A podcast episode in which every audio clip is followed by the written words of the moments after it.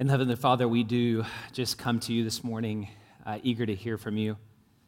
We are tired, we are uh, fragmented, we desperately need a word from our Father. We thank you this morning that the good news of Jesus is that in Christ you see us, you know us, you love us. You're eager to speak and to encourage and to give gifts to us this morning. Most importantly, the gift of your own presence and power and purposes in our lives. And so we want to receive with open hands what you have for us this morning. Just teach us what it means to be resilient disciples in the midst of the hardships of life. Want to pray this in Jesus' name. Amen.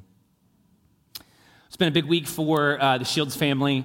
Uh, Tuesday, my oldest turned 16, uh, so he's in the service. I'm not going to point him out. Uh, I'm trying not to embarrass him, but big deal. We have a son who's uh, finally driving, which I'm actually really excited about. Uh, he gets to be an Uber for us next year as we have another one going into high school.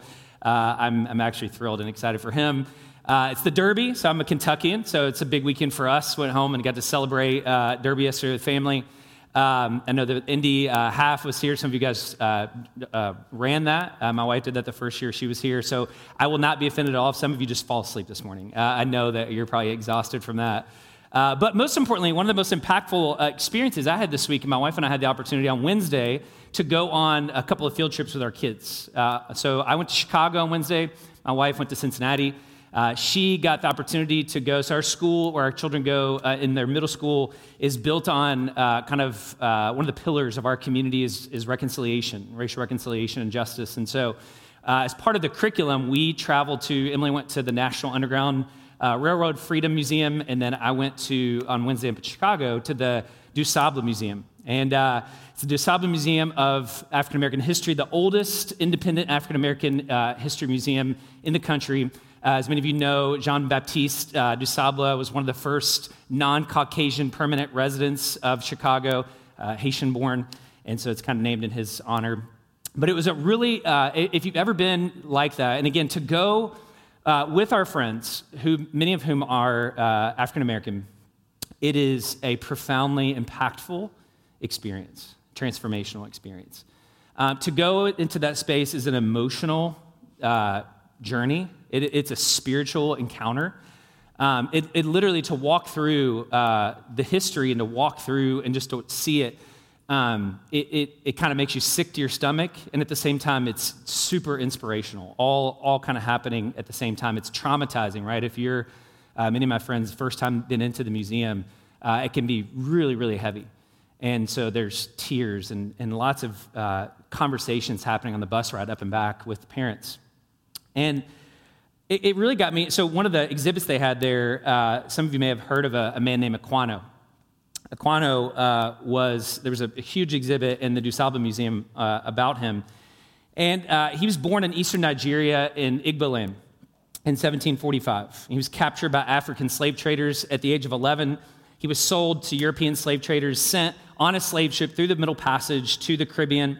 And uh, he wrote one, probably one of the first and the most uh, profound. It became kind of the first of a whole literary movement known as slave narratives. And he published his memoir called The Interesting Narrative. And in The Interesting Narrative, he describes the harrowing and violent and brutal treatment of slaves on slave ships, probably more detail, more length than any other uh, slave narrative that we have today.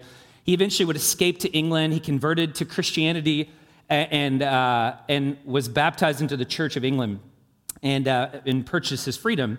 And then eventually he would go on to work vigorously as an abolitionist who was working with the resources of his Christian faith, preaching the good news of Jesus really with his life in both word and deed. And this is the interesting thing to the very people in England, many of whom were uh, enslavers. And it's, it's just fascinating and it's, it's inspiring on so many levels to think about somebody who has the, that level of resilience. And, and, there's hundreds of these stories in, in the museums. This is just one. But he wrote this in, a, in his memoir, and, it, and it's, it's just amazing. He says, Now, every leading providential circumstance that happened to me, from the day I was taken from my parents to that hour, was then in my view, as if it had but just then occurred.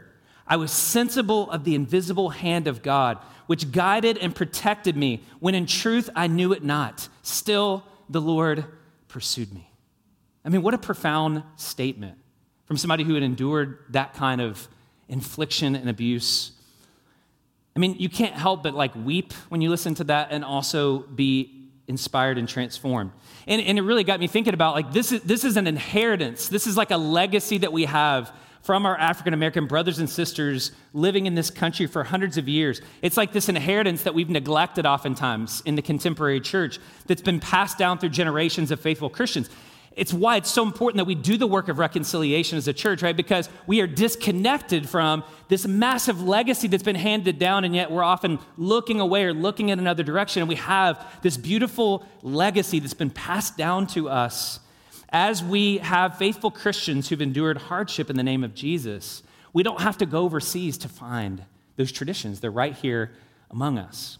And so that's what I want to look at today is like, how did those African American Christians, how did they in the book of Acts, because a lot of this is drawn from scripture, right? That's where the power for a lot of the civil rights movement came from. If you listen and read to uh, a lot of the pioneers, how did they cultivate that kind of resilience? How do we cultivate that kind of resilience in the midst of hardship? And I thought this is particularly appropriate. We have a knack at Soma for preaching weird messages on Mother's and Father's Day because we're just kind of going through the Bible, and that has not always served us well. Uh, but uh, I thought, man, what a great, like, if there were a bumper sticker for motherhood, it is Paul's thing here in verse 22 through many hardships, you will enter the kingdom of God. Like, that is something like, as a mother, like, I would just frame that, get somebody to craft you some wood, like, put it up in your leg. Through many hardships, uh, you in, enter the kingdom of God. And so I want to just talk about that because I, I think it's a really important message for us to grab onto, especially in this cultural moment. So let me try to bring you up to speed on everything that happened. It's two chapters of narrative, and I just want to focus on those last eight verses. But I want to throw up this map and just give you a little bit of context of where we are uh, in the book of Acts. So last week, um, we see here, um, we have that map of the, of the uh, Mediterranean there. We see here last week over to the right where that uh, blue arrow starts, Antioch. The Holy Spirit calls Paul and Barnabas, sends them out on mission. They start in Cyprus uh, which is Barnabas's uh, hometown, home island.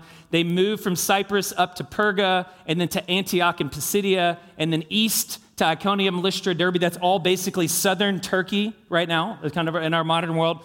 And they basically go and they preach the good news of Jesus. And we'll come back to these sermons and look at these in more detail later. But the main thing that happens here is there's just a shift in momentum. There's a, there's a response initially, and then the Jews kind of stir up this opposition to Paul. They turn the city uh, elites against Paul and Barnabas.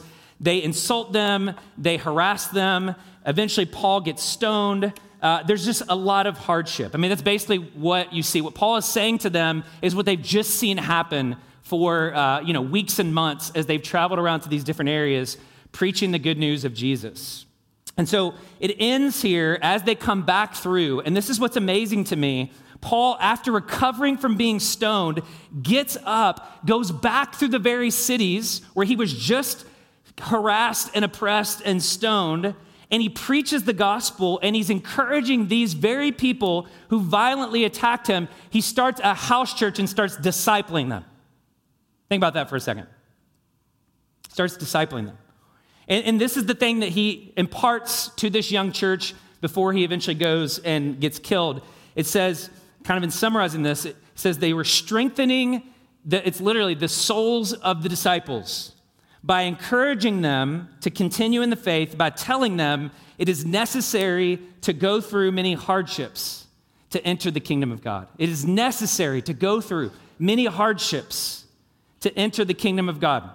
This is the ministry of Paul and Barnabas, really for the rest of the book of Acts in these three missionary journeys. It's this, you'll see this phrase. It's actually like a, a thing, it's kind of a refrain strengthening and encouraging. Strengthening and encouraging. It comes up four or five times in the next couple of chapters. And, and the reason was, again, you have a young congregation, new to the faith. And Paul is concerned that they are vulnerable, as you would think, like the fear, the anxiety, right? The, the, the, the concern they have is that as they witness these hardships, they're going to fall away. They're going to leave the faith. They see all this violence. They see all of this persecution. They see all of this social marginalization, and they're concerned for their spiritual and emotional health. And so they have this message. I just want to unpack this just real quickly and make sure we understand what Paul's saying and not saying, and then I want to apply it to our own uh, time here. So, two things that we need to see here. One, uh, in this text is that Paul says hardship is necessary, right? Hardship is necessary. Literally, it is necessary is one Greek word, it's dei, right? It's a word that Jesus uses a lot in the Gospels. Hardship is necessary, hardship is normal for disciples of Jesus. Now, this word hardship is a really significant word. It's a, it's a specific word that's used for a specific kind of hardship or suffering.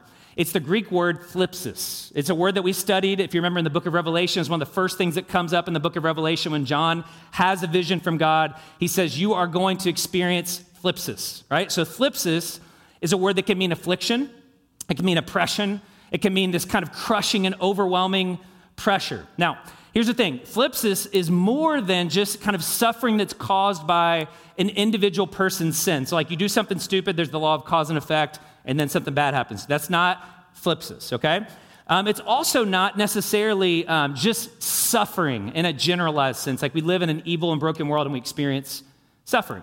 Thlipsis is a very specific word that Jesus uses over and over and over again. There's 45 references to this book. Paul is actually the one that uses the most. I think 24 of the 25 uh, ones that we see here are used by Paul to talk about kind of the, the moment in which they live.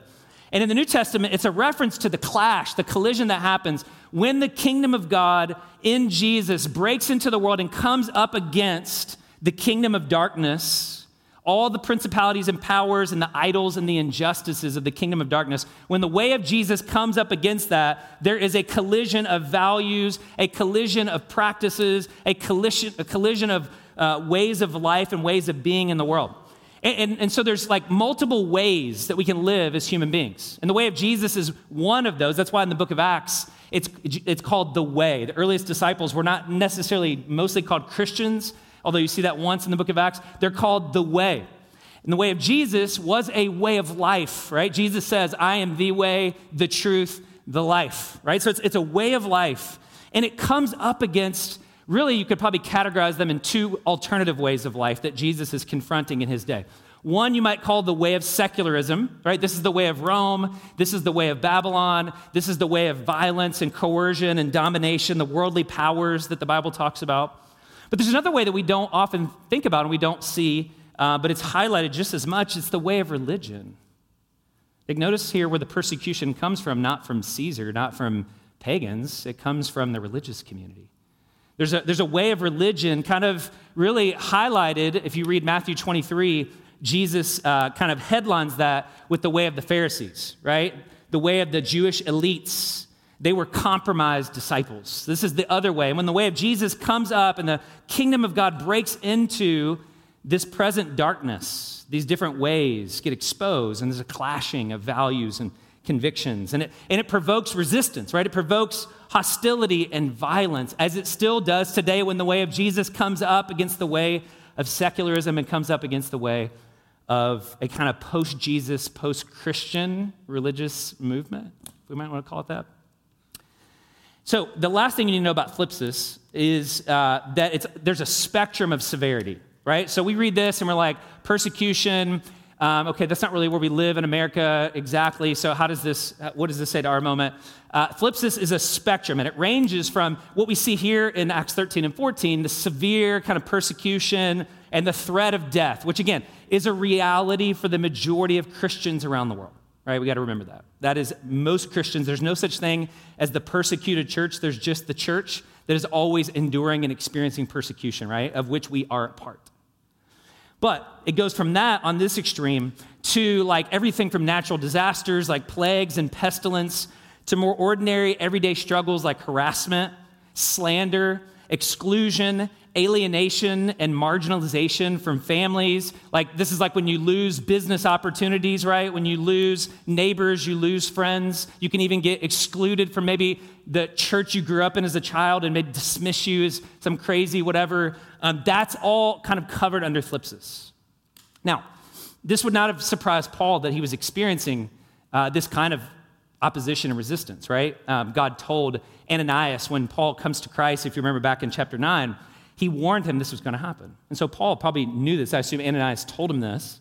He says uh, in Acts chapter 9, the Lord said to Ananias, Go, for this man is my chosen instrument to take my name to Gentiles, to kings and to the Israelites. And he says, I will show him how much he must suffer for my name. And again, this isn't just something that God made up for uh, Paul. This is what Jesus promised all of his disciples. If you go back to Matthew chapter 24, one of the last things that Jesus says to his disciples when they're asking him about when uh, the world's going to come to an end, when is the kingdom going to come in its fullness, Jesus has this. He says, Then they will hand you over for persecution, they will kill you. You will be hated by all nations because of my name. Many will take offense, betray one another, and hate one another. Many false prophets will rise up and deceive many. Because lawlessness will multiply, the love of many will grow cold, but the one who endures to the end will be delivered. Likewise, in John 15, Jesus says, Remember the word I spoke to you. A servant is not greater than his master. If they persecuted me, and you are a little Christ, they're going to also persecute you. And then in 2 Timothy 3, and Paul writes to his mentee uh, out of his own experiences and actually reflecting on this very, these very events in Acts chapter 14, 13 and 14, he says this to Timothy What persecutions I endured at Antioch, Iconium, and Lystra, yet the Lord rescued me from them all. And here's, here's, here's the promise. In fact, all those who want to live a godly life in Christ Jesus, all those who want to attempt to live the way of Jesus, will be persecuted. What Paul is saying, what Jesus is saying, what he's telling these disciples, is that this has to be the mindset that we live with as Christians, as disciples.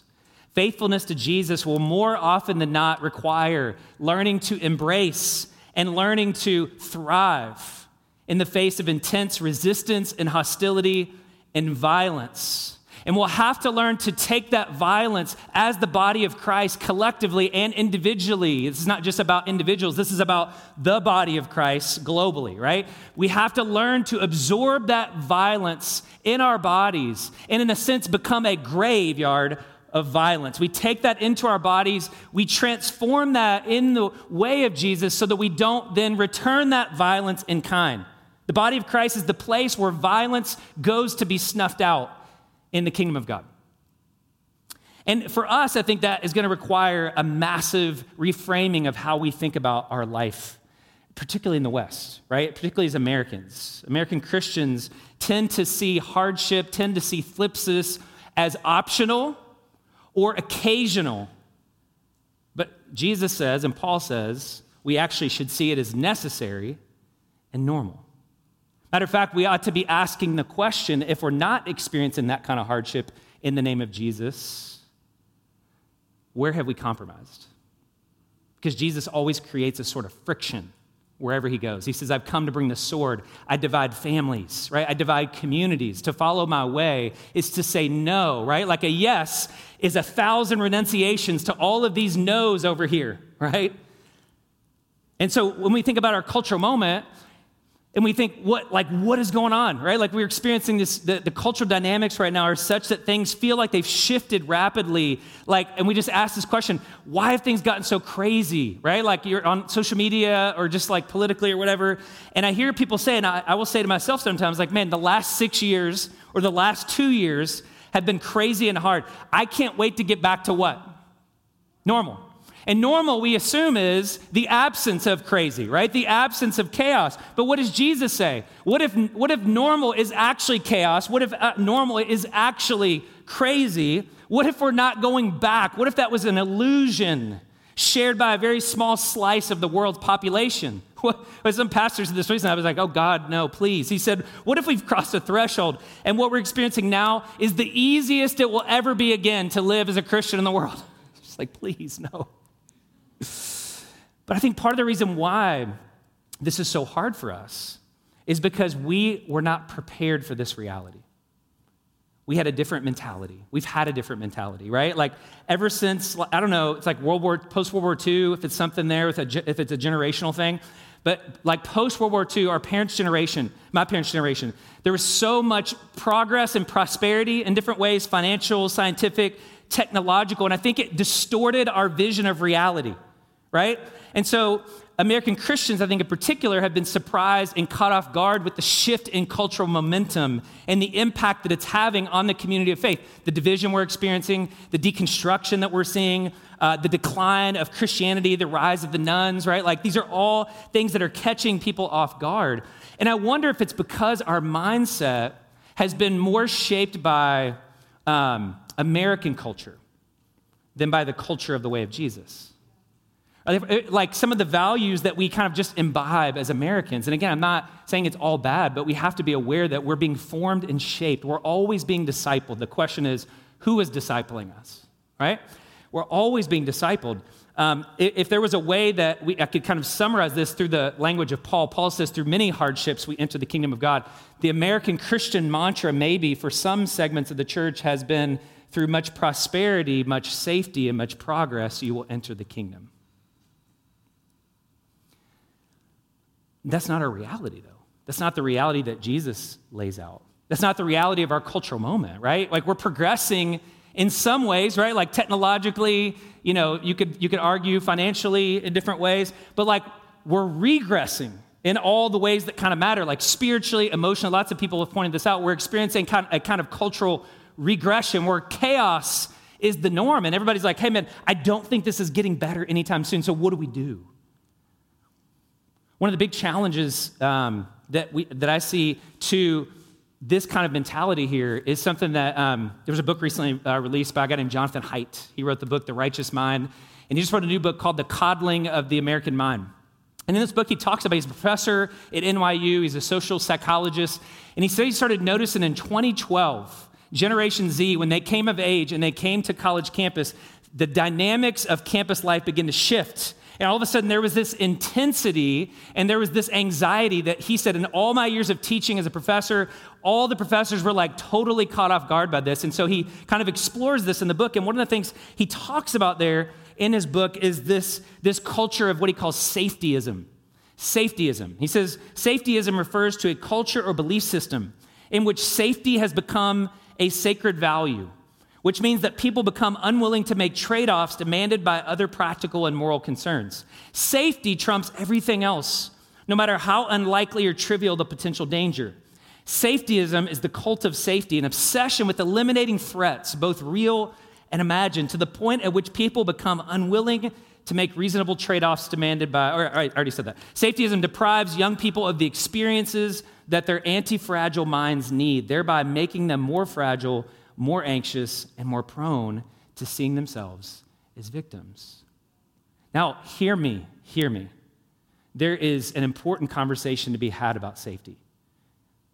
We are a generation that has experienced trauma, right? And we know more about trauma and we need to be talking about safety. But he's saying when you take that to the extreme and you elevate safety, and that becomes the dominant value, when you elevate things like cultural progress and prosperity and safety, you will never live into the kind of risk that is necessary and normal in the kingdom of God. And I'm not saying we run to it, I'm not saying we glamorize it. We mythologize. Look, any of you that have experienced involuntary, unsafe environments, there is no glory in that. But I am saying that if we're not prepared to accept it, if we're not prepared to step into it, we're going to miss the way of Jesus. Because the second thing that he teaches in this little short little passage is that not only is hardship necessary, but hardship is a crucible for transformation. Hardship is a crucible for transformation. Notice he says it's necessary to go through hardship to enter the kingdom of God. You can't go around it. You can't go over it. You can't dig underneath it. You can't buy your way out of it. You can't educate yourself beyond it. You must go through hardship to enter the kingdom of God. Hardship, and this is the second thing, so we need to reframe our mentality. Secondly, we have to find our way through hardship without becoming hardened by it. See, hardship in the biblical narrative is a portal, it's like a crucible that transforms us, and it could transform us for good or for bad. Risk and sacrifice and suffering have the potential to make us more like Jesus. He said so, right? And, and more prepared for missional opportunities in the world, more resilient to take them on. But it can also devastate our faith. And how many of us have walked through hardship and we become bitter, we become cynical, we, we depersonalize other people, we just, we just lose perspective and lose heart. Those are the two options when we're faced with real hardship. Right? There's, there's, there's a possibility and there's a peril. The possibility, it, and this isn't just something that like the Bible points out, like actually lots of psychology and sociology has pointed this out too. Uh, there's a phenomenon known as post traumatic growth. Have you ever heard of that? Post traumatic stress syndrome. Post traumatic growth is actually something they're studying as well. That it's adversity oftentimes that leads us to transformation. As a matter of fact, adversity is necessary for transformation. This is not Christians, this is just in the psychological literature.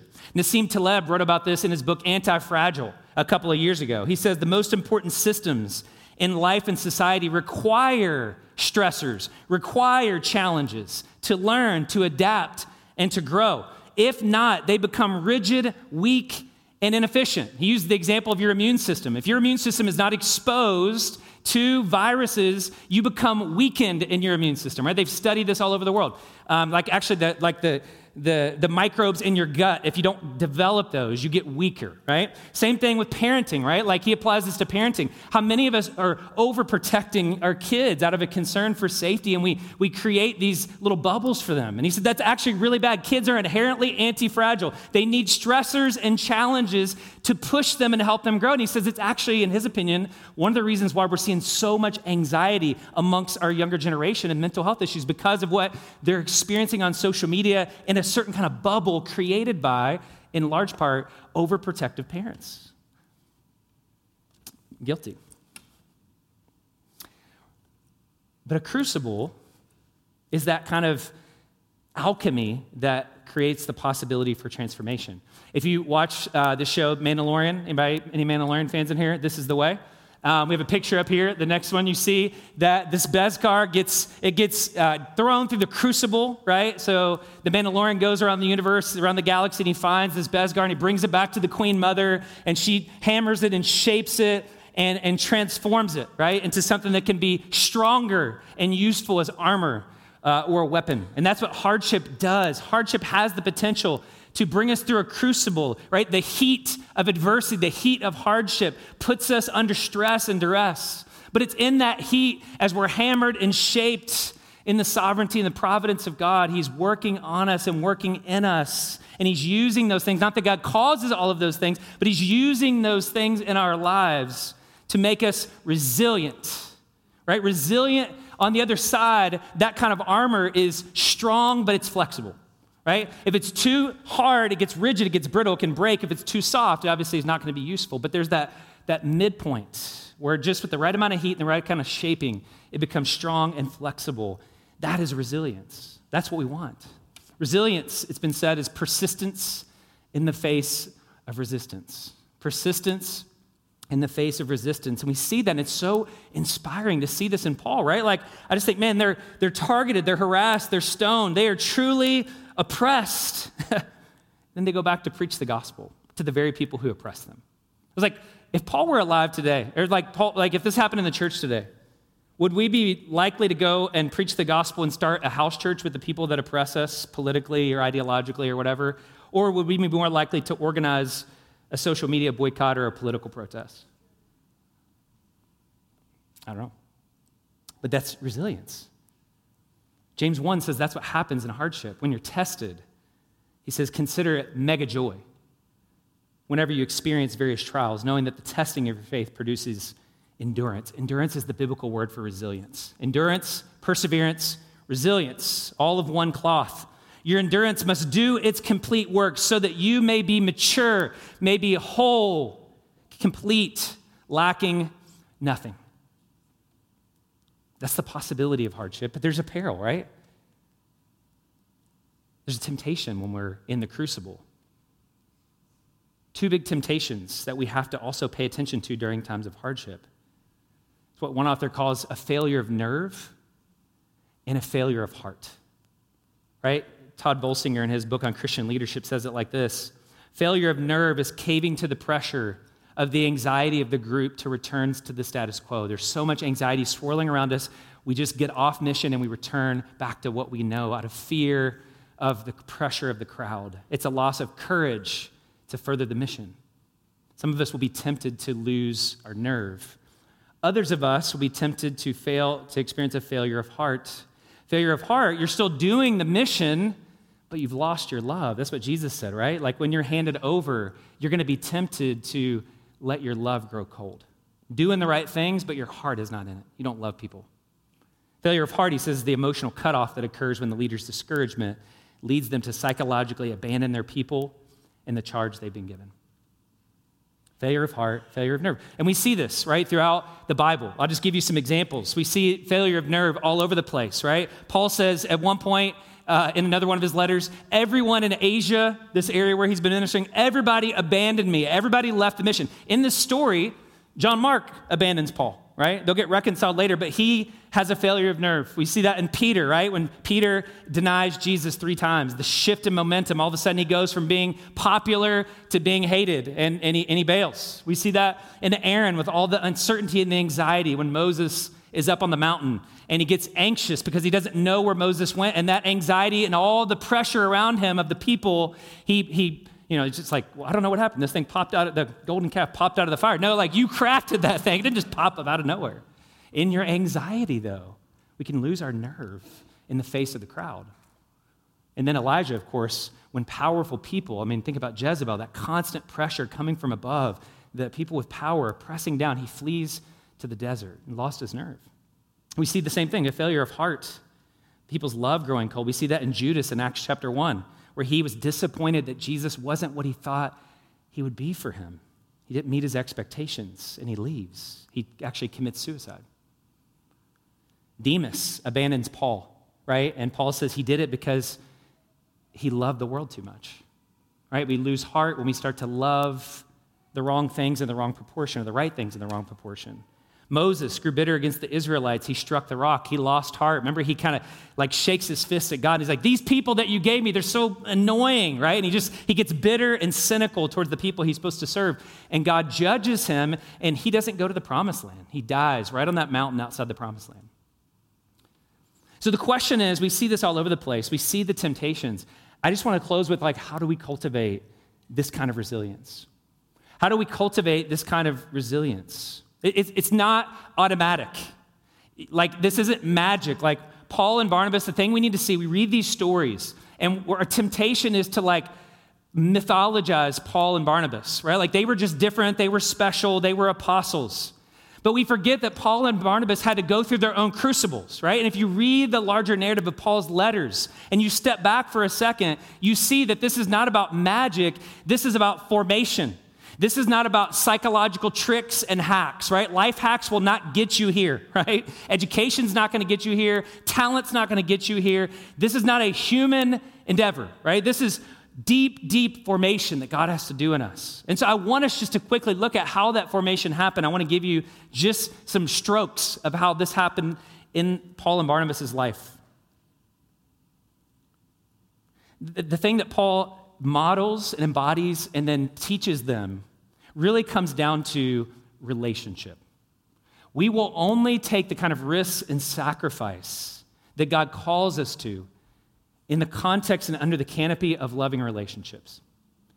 His relationship with God. Basically, Paul's advice and Paul's modeling comes down to two things be deep in your relationship with God and be thick in authentic relationships with other people. It's only there that you're going to find the resources, right? And this is where Christianity is different, right? Like I've been reading uh, Ryan Holiday's book. Some of you guys maybe read Ryan Holiday. He's a big, he's kind of reviving Stoicism. And the basic, and again, there's some really helpful things. His book's called The Obstacle is the Way. It's one of the top selling books for men uh, in the world, right? An obstacle in the way basically says, look inward, right? Like develop a deep self confidence in yourself. You have the resources to be gritty and, and to, to flip the perspective and all this kind of stuff.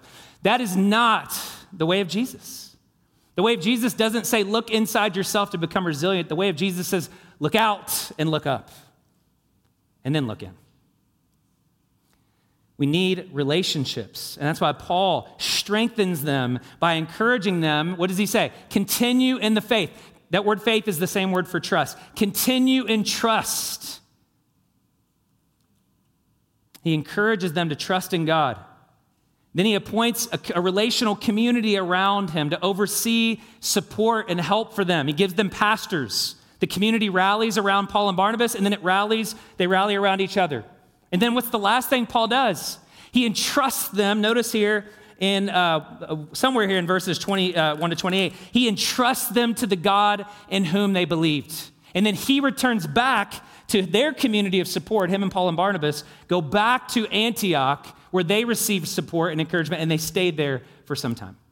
Relationship with God, relationship with other people. Okay, but what does that like practically look like? Just three quick things. One, we see that Paul, specifically Paul, his identity and his calling is grounded in God, okay? He's filled with the Holy Spirit, and he's held by an authentic community. His identity and calling are grounded in God. He's filled with the Spirit, and he's held in authentic community. Paul's identity and his sense of call are grounded in God. He's what psychologists would call well differentiated, right? Differentiation is the ability to have a solid sense of self that doesn't depend on the opinions of other people around you, right? Differentiation is the capacity to define yourself apart from the pressures of those around you. And that's exactly what we see. If you want to read a, a story about Paul's kind of inner journey through all of this and how he pastors the church through this, read the book of Second Corinthians. Second Corinthians is Paul's autobiography about how he endured these sufferings. This is a book that James, Pastor James, and I have come back to time and time again during COVID and all of the hardships of being uh, in ministry over these past couple years, we keep coming back to Second Corinthians because Paul opens up his life to us. And he tells us how he survived these sufferings and how he became resilient through hardship. And then out of this hardship, he writes as a pastor to a young church experiencing their own thlipsis. So remember Paul's journey. He becomes a Christian. Galatians 1 says he then goes to the desert for three years. What was Paul doing in the desert for three years? I don't know for sure. The Bible doesn't say, but we can use sanctified imagination. When people in the Bible go into the desert, the desert is a place of revelation. The desert is a place of transformation. Jesus goes into the wilderness after hearing the voice of his Father, which formed his identity. This is my beloved Son, in whom I'm well pleased. He has an identity that comes from above, not from below. Then he goes out into the desert. What do you think he's doing with all that free time on his hands? Probably immersing himself in that reality that I am a beloved son in whom the Father is well pleased. And then he faces demonic temptation and he speaks that identity over and against Satan. So we can imagine Paul's probably doing something similar because when he comes back, listen to what he writes in 2 Corinthians chapter 1. Paul, an apostle of Christ Jesus, by the will of God God is the one who called me. He's called me to be his son. He's called me to be his disciple. He's called me to be his apostle. His will is what defines my reality, not what's happening around me in Iconium and Lystra and Derbe and Perga. For we don't want you to be unaware, he continues, brothers and sisters, of our affliction that took place in Asia. We were so overwhelmed beyond our strength, so that we even despaired of life. Indeed, we personally had a death sentence within ourselves. Why, Paul says? As I reflect on this, as I think about this, as I pray on this with God, here's what God has showed me so that we would not trust in ourselves, but in God who raises the dead. Paul says, That is my confidence. I am in Jesus, and Jesus was raised from the dead, and the new heavens and the new earth are breaking in in Jesus. So if I am in Jesus and Jesus is raised from the dead, nobody can ultimately harm me, Paul says.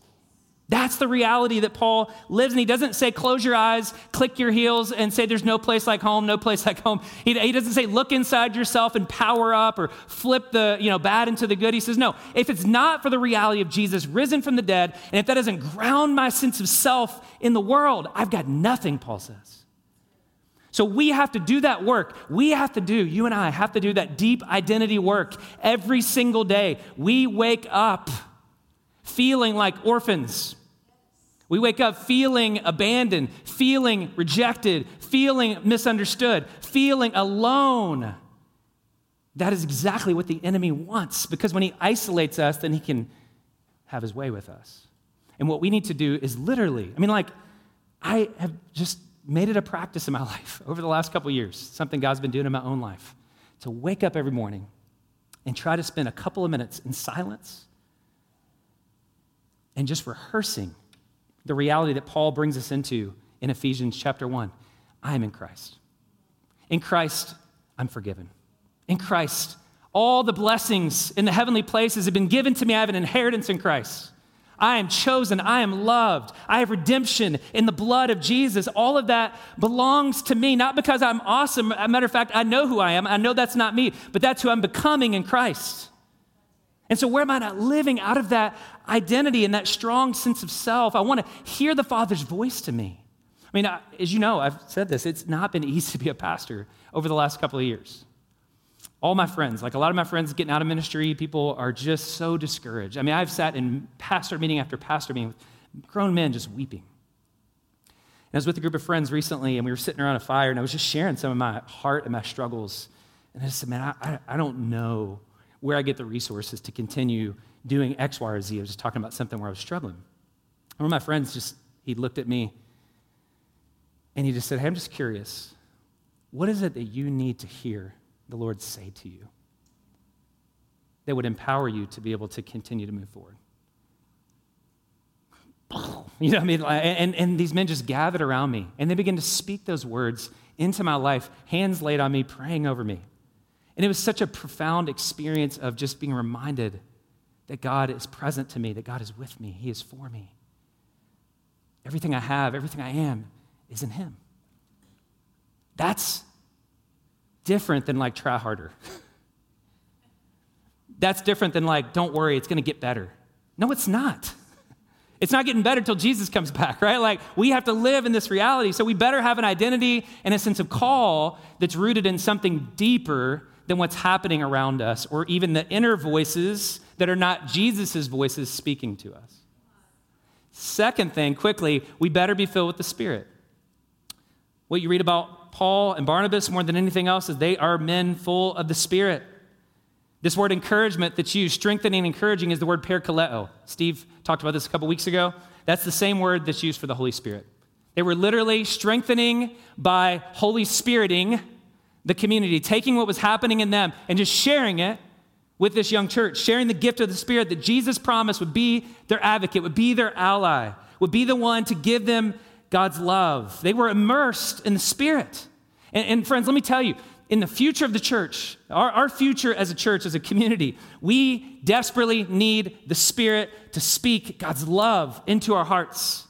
That is the Spirit's job description. Take what belongs to God, give it to His people, internalize it in them. We need God's love to transform us into the kind of people who can endure hardship because otherwise we will quit. We won't make it. Talent's not going to be enough, guys. Charisma is not going to be enough. Your LinkedIn profile, meaningless in this kind of reality, right? Like all of your education, all of your wealth, your political influence, your tech savvy, not enough. The future church is a spirit empowered church, spirit filled church. That's my prayers every morning. It, it, really comes out of Romans 5 and Ephesians 3. Romans 5 says, Affliction produces endurance, endurance produces character, character produces hope. That's what we need in this moment hope more than anything else. And how does that come? Because God's love has been poured out, shed abroad is the old language, in our hearts. God has generously given us a spirit who gives us the love of Jesus as a gift. And that's available to us every day. Ephesians 3.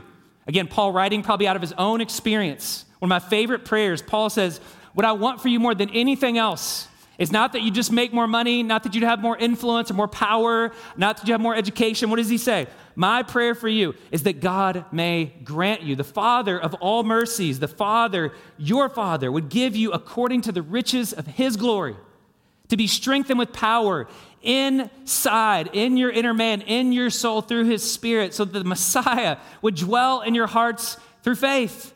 I pray that you, being firmly rooted and established in love, may be able to comprehend with all the saints what is the length and the width and the height and the depth of God's love, and to know the Messiah's love that surpasses knowledge, so that you may be filled with the fullness of God. Like, how different would your week be this week if you just opened up this prayer every morning and you just sat with this prayer and you just say, Holy Spirit, would you do this work inside of me? Help me. Help me to experience this deep kind of love. Because I know this week's probably going to be hard. I know I'm going to face adversity. But I know that you're with me. I know that you're in me. I know that you love me. Would you strengthen me on the inside? And then we don't have time for this, but community. He's held in community, right? There's thick relationships of comfort and challenge around him. Paul says, All the afflictions I've experienced, God has allowed me to experience so that I can comfort you in your affliction. That's 2 Corinthians 1. We need that kind of community if we're going to endure hardship. Now, my time is up, but I, I, I want to just lead us into communion. And I want us to just be reminded that what sometimes seems abnormal because we live in a world that is constantly inverting us, but, that, but we have this upside down kingdom. And what seems normal is abnormal, what seems abnormal is normal. And this is sanity, what Jesus is giving here, what Paul is giving us here. And what we need more than anything else in this moment, we, we need the presence and power of Jesus. And that's what we celebrate each week in communion, right? The good news that what we can't do in our own strength, Jesus has done for us. What we can't do with our own wisdom, our own power, we can't strategize our way into dealing with this kind of hardship and adversity, Jesus has done for us. Jesus is the only man who ever lived who didn't experience a failure of nerve or a failure of heart. Matter of fact, every time Jesus had the opportunity to run away, he opens up his palms before the Father on his face in tears, and he says, Not my will, but your will be done. He goes to the cross, enduring its shame. He fixes his eyes on his goal. He never loses heart. He dies on the cross for our sins. He rises from the dead, promising us new life breaking into the world if we will simply turn away from trusting in ourselves and turn to trust in him. And then he gives this beautiful, beautiful promise. In John 16, 33, he says, I've told you these things so that in me, in the midst of all this suffering, it's what he just spent the last couple chapters talking about, John 14 to 16. So that in me, you'll have shalom. You will have suffering in this world. It is a promise, Jesus says. But be courageous. Why? I have conquered the world. That is our hope. That's what we celebrate in communion each week that Jesus has overcome the world. And this is the work that he's called us to in the world to be people who've experienced that kind of healing presence and who offer that to the world as a gift. I'll just leave you with a quote. Again, I want to bring us back to the beginning from Willie Jennings. It's amazing when uh, just reading through and working through the book of Acts with a commentary written by an African American scholar and theologian. If you don't know this most, uh, little pastor secret, most commentaries are written by white Europeans. Uh, and so Willie Jennings, who's an African American scholar, has written one of the best commentaries out there on uh, Acts.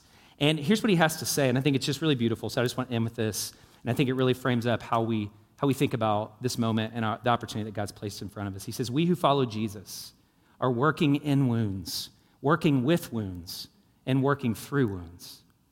The shared work of disciples in strengthening and encouraging others can make the pain productive, not because we ignore the wounds." but rather we come to see them in their true light. These are the wounds of Christ that we share for his sake. These are the marks of rejection and shame carried for the sake of the world. Let's pray together. Father, we thank you for this passage, which is so challenging and so encouraging.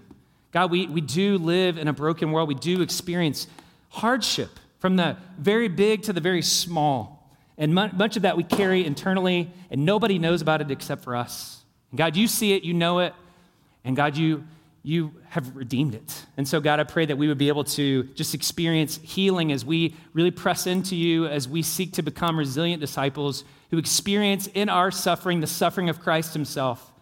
And as we find comfort from our Savior, we find comfort from the saints who've gone before us. God, would you just steel us? Would you strengthen us? Would you encourage us so that we can move out into the world not as anxious and fragile and reactive, but as joyful and loving and kind and gentle and patient and long suffering? The fruit of the Spirit, God, that is what we want to see in our relationships, in our workplaces, in our families, with our kids, and out in our world. So, God, would you make us that kind of people. We desperately need you. We pray this in Jesus' name. Amen.